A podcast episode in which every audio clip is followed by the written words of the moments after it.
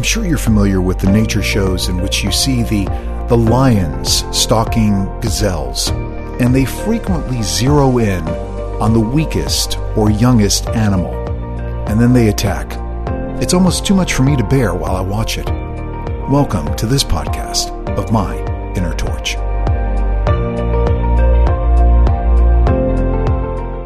So I kind of liken my situation to being a gazelle on the African Serengeti. And, and stick with me here. I'll, I'll, I'll try to explain this to you as best I can. But I kind of think of myself as a weaker animal, perhaps being taken advantage by a wolf.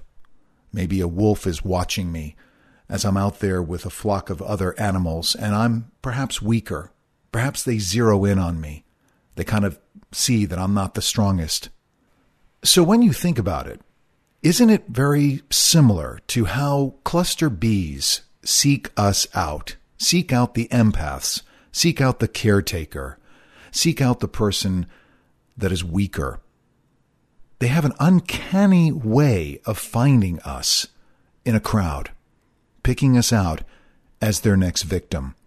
And I make the, the term and I use the term victim because that's what we are.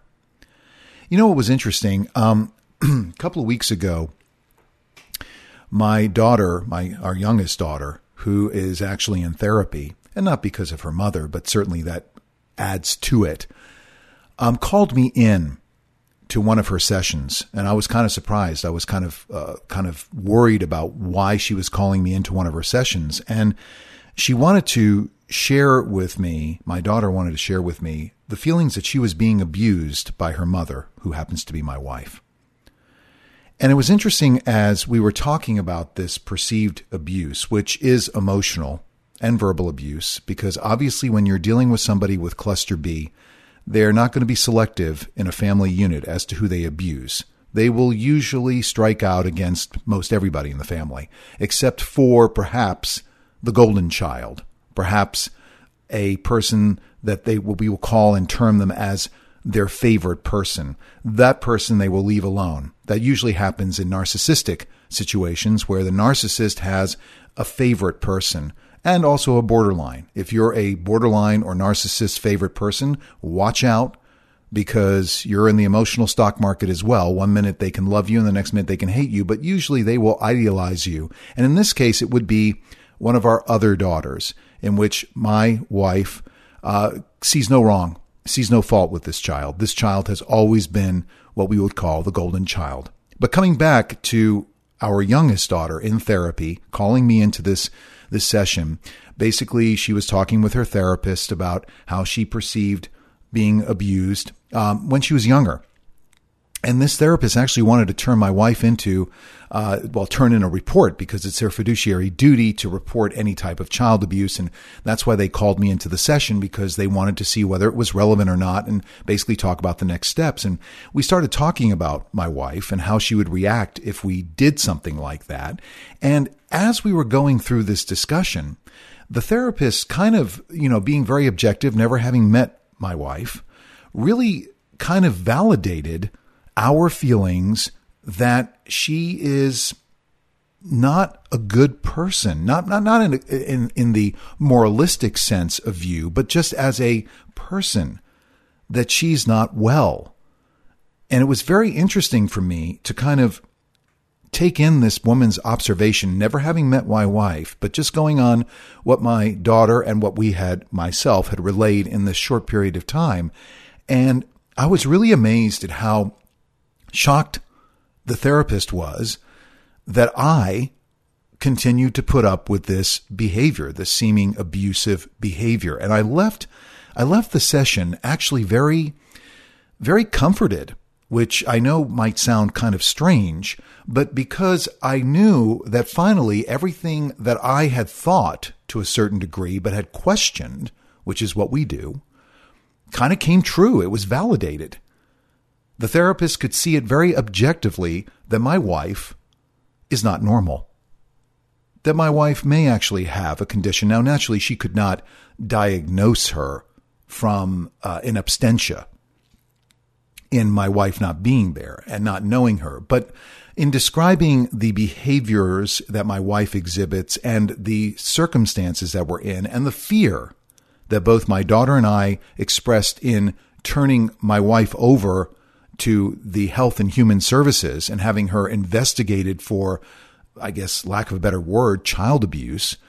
In this case, it would be emotional and verbal abuse. Uh, we were very concerned about the ramifications, and the therapist was like, well, hey, do we need to consider potentially removing your daughter from the situation? And it brought it brought it all home to me that we are living in an abusive household. It kind of made me step out of my own comfort zone in talking to somebody and, uh, uh, and a professional at that, a mental health professional who saw the situation even on the very surface without going into very deep detail as being dysfunctional, disordered, and dysregulated. Triple D. I talked about that in a past podcast. And so, as I said, it, it made me walk away kind of feeling like, wow, it was an aha moment for me.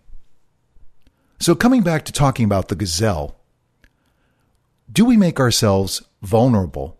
Are we vulnerable to narcissists and borderlines? Are they attracted to us because we are the weaker person in the crowd?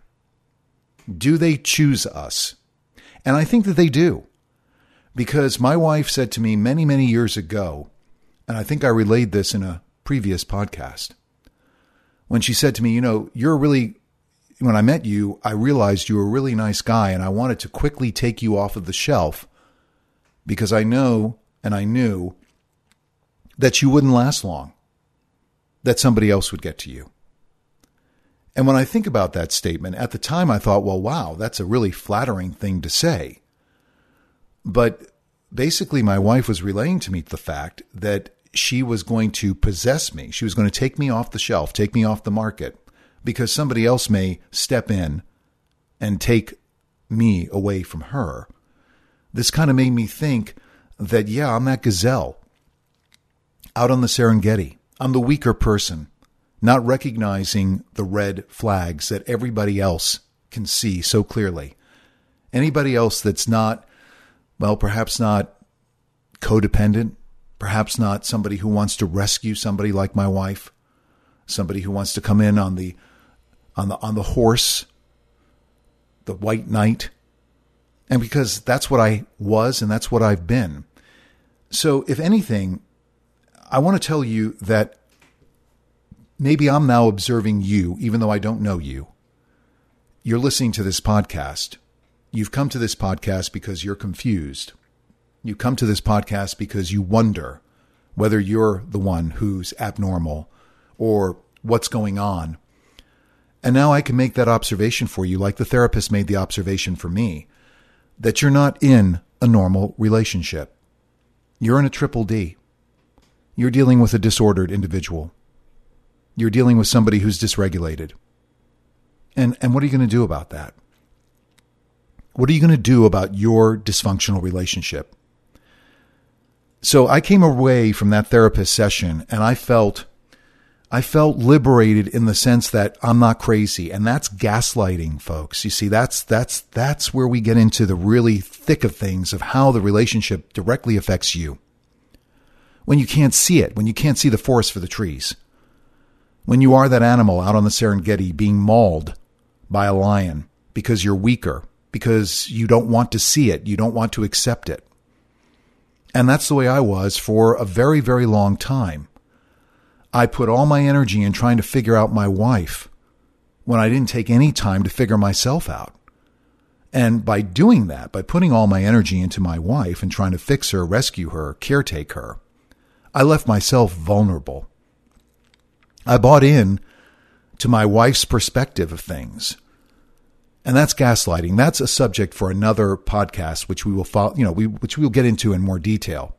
But if anything, this podcast should serve as a shining beacon, my inner torch, reflecting and projecting out to you my experiences, my understandings, my revelations, baring my soul, sharing with you personal details about my life so that maybe you will see some similarities and you will understand the situation, what you are in. MyInnerTorch at gmail.com. I welcome your feedback, your input, your suggestions. Am what I saying is crazy to you? Or does it make sense? Does it resonate with you? I'm not here to diagnose you or your circumstance or your situation or your relationship. I'm not here to tell you to stay or go. These are decisions you have to make on your own. But I hope that I can help guide you as I'm guiding myself. When you finally lift the veil of ignorance and you kind of give yourself absolution and you give yourself the opportunity to really to really know what you're dealing with, it will be very freeing. And when you re- receive, I guess, the confirmation that you're not crazy from a licensed professional who is sitting there going, what, what's your plan? What are you planning to do in this circumstance if you have to live with this? Talking to me and our youngest daughter. It kind of makes you think and makes you step back and say, yeah, you know what? This is not a normal situation. So, why do we sit around and invest time, energy in trying to fix that person when we should be fixing ourselves? And why don't we accept? I went through years of not accepting, years of blaming myself, years of thinking, what's wrong? What did I do? Maybe I could do this better. Don't do that. Don't do that. Take this time to give yourself some self respect and restore your self value. That's the crux of this. Don't be the gazelle out on the Serengeti where the lion will look at you and say, That is the weakest animal in the pack. That is the animal that I'm going to go after. Think about that. Do you present yourself as a weak person? Because if you do, the narc and the borderline will be attracted to you. They will see you and they will take advantage of your weakness. MyInnerTorch at gmail.com. New podcasts uploaded every single Friday at 10 a.m. Eastern Standard Time. I thank you for your continued listenership. You are a valued person. You are a good person, especially if you remain in a relationship that you're getting nothing out of. So if you want to take comfort and solace in knowing that you're supporting somebody who is disordered, dysfunctional, and dysregulated, then that's okay. But if you choose to see a and seek a higher path, I wish you luck. Be well, and in whatever you do, be good. This has been my inner torch.